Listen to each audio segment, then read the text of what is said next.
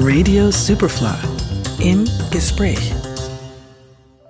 Heute bei uns zu Gast Johannes Johnny Wesemann, Gründer von All Rise, der Klimaschutzorganisation, die letzte Woche den brasilianischen Präsidenten Jair Bolsonaro am Internationalen Strafgerichtshof in Den Haag angeklagt hat. Grund dafür sei Bolsonaros verheerende Regenwaldpolitik und deren Auswirkungen auf das globale Klima. All Rise geht davon aus, dass die brasilianische Regierung für die Abholzung von etwa 4.000 Quadratkilometern Regenwald pro Jahr verantwortlich ist. Zum Vergleich, das ist in etwa die Fläche von Burgenland. Und dass die Abholzungsrate seit Bolsonaros Amtsantritt um 88% gestiegen ist. Hallo Johannes und vielen Dank, dass du heute bei uns im Studio bist. Hallo, schön, dass ich da sein kann. Alle, die schon mal eine wissenschaftliche Arbeit geschrieben haben, wissen, wie lang sich 10 Seiten anfühlen können. Ihr habt 300 Seiten einer rechtlich fundierten Anzeige verfasst und gleichzeitig eine Kampagne gestartet. Wie lang habt ihr an diesem ganzen Projekt gearbeitet?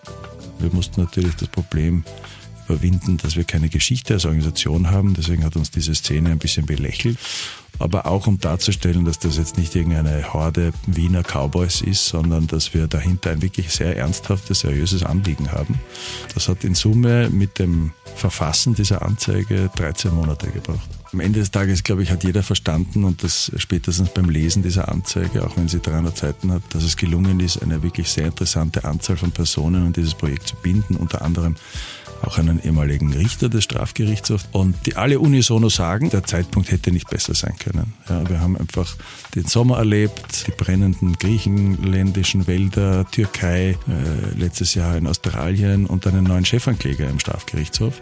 Und das Thema Umwelt ist eines der großen Zukunftsthemen des Strafgerichtshofs. Und ich glaube, aus dem Grund belächelt uns sicher hier niemand, sondern eher umgekehrt. Man hat uns ja tatsächlich auch stark beglückwünscht und wir auch informell schon erste sehr positive Rückmeldungen aus dem Strafgerichtshof bekommen haben. Also wir sind eigentlich rundherum zufrieden. Weil du jetzt von einem starken Zukunftsthema redest, ich habe zufällig gelesen, der UN-Menschenrechtsrat hat am 8. Oktober einen Sonderberichterstatter zur Förderung und zum Schutz von Menschenrechten im Klimakontext beschlossen und Brasilien hat dafür gestimmt.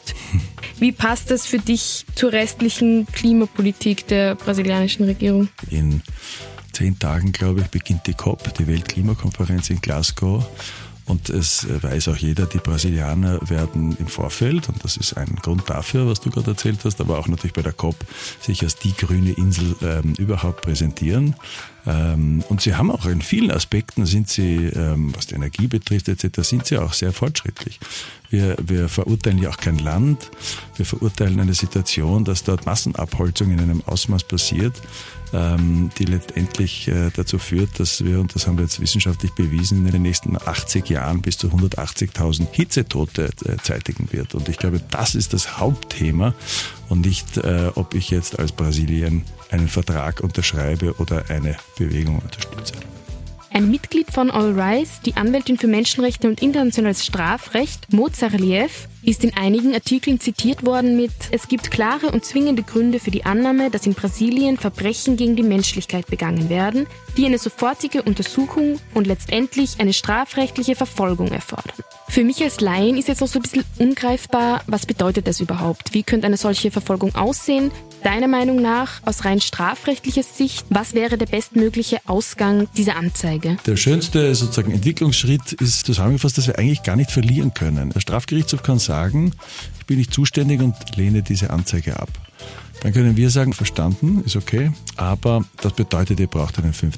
Straftatbestand, nämlich Ekozid, weil dann seid ihr zuständig. Oder er sagt, wir sind tatsächlich zuständig in dem Sinne, dass wir jetzt eine Preliminary Examination beauftragen. Das ist eine Voruntersuchung, die mal prüfen soll, wie diese Situation tatsächlich ausschaut. Geht die positiv aus, dann kann der Chefankläger im Strafgerichtshof eine Untersuchung beantragen. Wird die gewährt, dann sind wir einen Riesenschritt weiter, nämlich einen wirklichen Präzedenzfall zu schaffen. Und das ist eigentlich das Hauptanliegen. Ob der Herr Bolsonaro letztendlich hinter Gittern landet, ja, das ist insofern jetzt nicht so relevant, weil dann wäre das sozusagen eine persönliche Vendetta, die es natürlich nicht ist, sondern wir wollen tatsächlich Umweltzerstörung globalen Ausmaßes als Verbrechen gesehen wissen. Und das ist sozusagen der Hintergrund. all jene, die sich jetzt möglicherweise euch anschließen wollen, um dieses Ziel gemeinsam zu verfolgen, wo können die sich informieren, mit euch in Verbindung setzen? Wo kann man anfangen?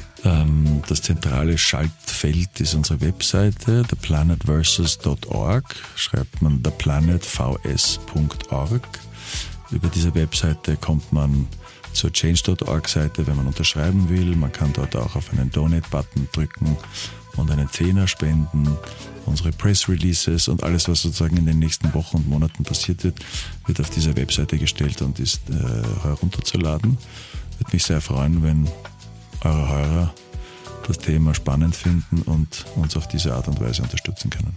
Lieber Johannes, vielen Dank für die Infos und dafür, dass du uns etwas näher gebracht hast, was es bedeutet, einen Präsidenten anzuzeigen. Radio Superfly im Gespräch.